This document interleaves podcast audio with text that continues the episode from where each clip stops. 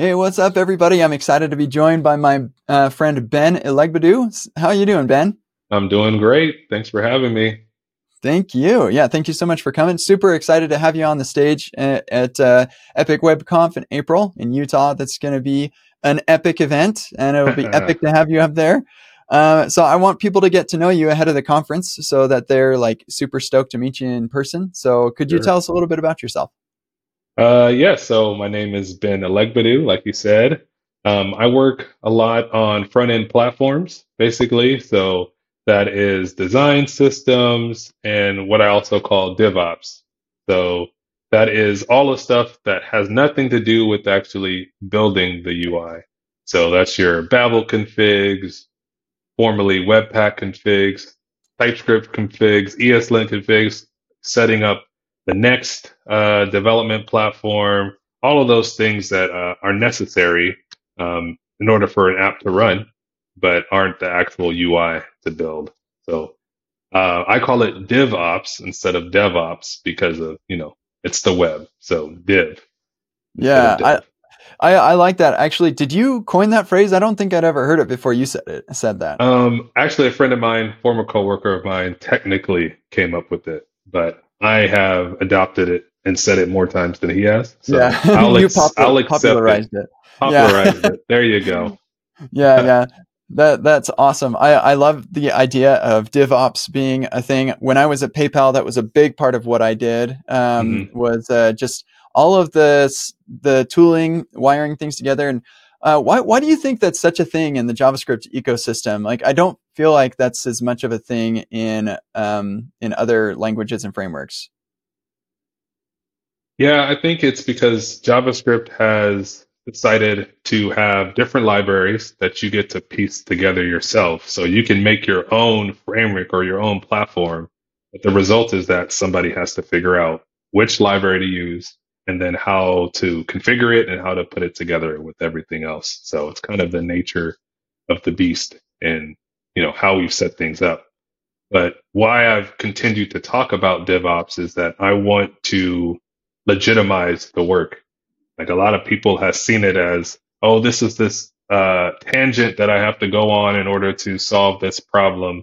But it's actually legitimate work in order to make your app optimized or to make the developer experience optimized and such. So just like you mentioned it, you were doing it at PayPal. I'm sure there are lots of people who are doing it a little bit at their job. So first, to recognize that it's like an actual discipline, and then also feel confident and encouraged and empowered for doing it. Yeah, I think that it's good for people to recognize that, yes, like you said, it's a discipline, and that they'll have the opportunity to connect with other people who are doing that, right? So I think that's really helpful to know that you're not alone working on this and get ideas from other people. Exactly. I think it makes sense that this is the sort of thing that happens mostly at bigger companies, whereas at a smaller company, you typically wear lots of hats. And as an engineer at a smaller company, you probably are a DivOps engineer, even if you didn't sign up for that. Yep. You're a DivOps engineer, you're a front-end engineer, you're probably a CI engineer, and everything in between. Yeah, so the bigger companies probably have a better spot for this. But even if you are at a smaller company, having a little bit of vocabulary around this and talking with other people about what they're doing about DivOps are probably really helpful for like wherever you work at all.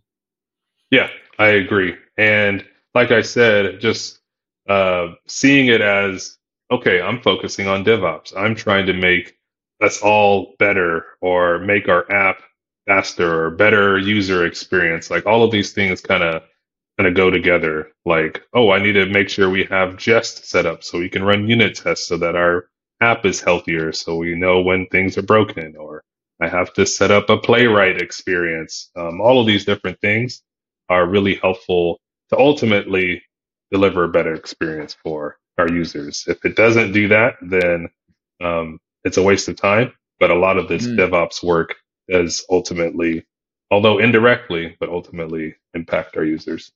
positively. Yeah, 100%. So I have a blog post titled "Your Users Care About How You Write" or about how you write your code or something like that. Yeah.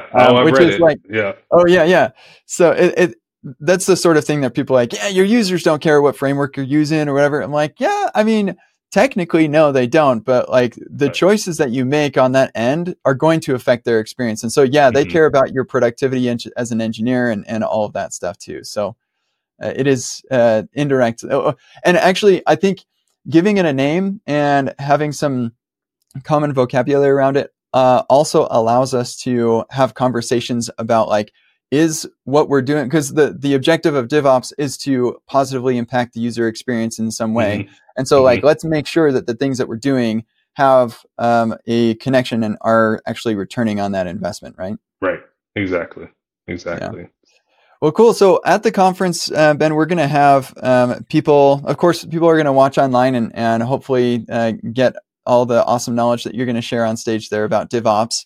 But for the folks who are in person, they're going to be able to come up and talk with you and you're going to be able to talk with them. What are the sorts of conversations you're hoping to have at Epic WebConf?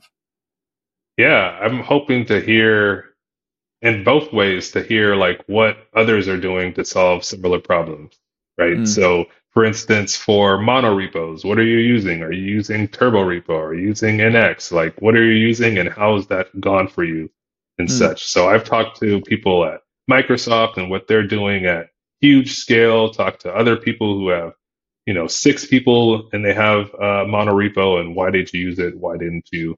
And similar things, like even like to the small granular of, oh, I use this ESLint plugin to solve X. Like all of those kind of conversations, I think, help me, but then it can also hopefully help others to take back and say, oh, you know, I learned these 5 different things that we can use to optimize our build or to make us all 10x engineers, whatever the case may be.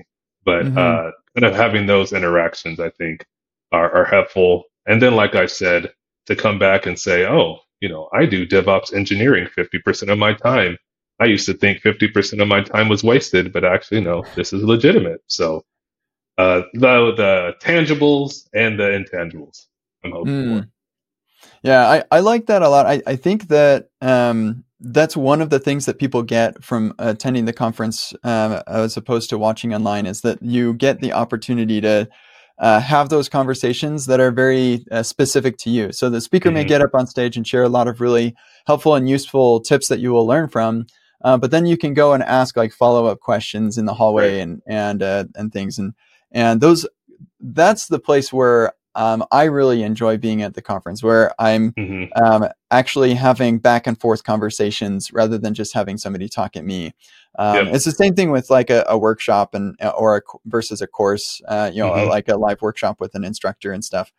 There's a lot to be said for having those back and forth conversations. So yeah, and there's a secret, like there's always 2 or 3 things that are amiss when I give the talk, or 2 or 3 things I had to cut from the talk for time reasons.